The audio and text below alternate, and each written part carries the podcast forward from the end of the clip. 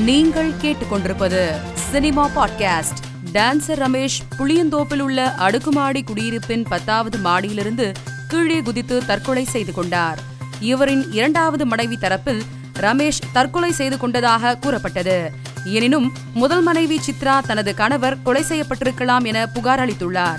அதன் அடிப்படையில் சந்தேக மரணமாக போலீசார் வழக்கு பதிவு செய்து விசாரணை நடத்தி வருகின்றனர். நடிகர் தாடி பாலாஜியின் மனைவி நித்யா ஓய்வு பெற்ற ஆசிரியர் மணி என்பவரின் காரை கடந்த பத்து நாட்களுக்கு முன்பு சேதப்படுத்தியுள்ளார்.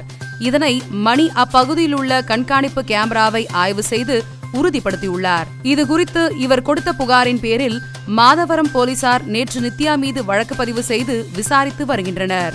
அஜித்தின் அறுபத்தி மூன்றாவது படத்தை இயக்குனர் அட்லி இயக்க உள்ளார் என்றும் இப்படத்திற்கு இசையமைப்பாளர் ஏ ஆர் ரகுமான் இசையமைக்க உள்ளதாகவும் தகவல் வெளியாகி இணையதளத்தில் தீயாகி பரவி வருகிறது. அஜித்தின் அறுபத்தி இரண்டாவது படத்தின் படப்பிடிப்பே தொடங்கப்படாத நிலையில் அறுபத்தி மூன்றாவது படம் குறித்த தகவல் ரசிகர்களை உற்சாகப்படுத்தியுள்ளது. நடிகை கீர்த்தி சுரேஷின் திருமணம் குறித்த வதந்திக்கு இவரின் தாயார் மேனகா பதிலளித்துள்ளார்.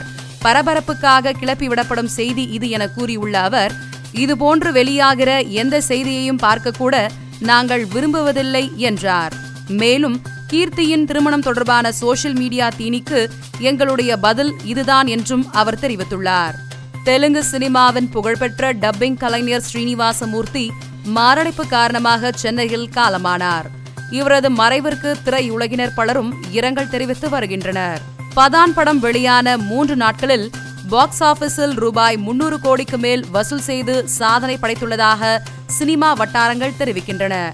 இதனை ரசிகர்கள் பலரும் இணையத்தில் கொண்டாடி வருகின்றனர். மேலும் செய்திகளுக்கு மாலைமலர் டாட் காமை பாருங்கள்.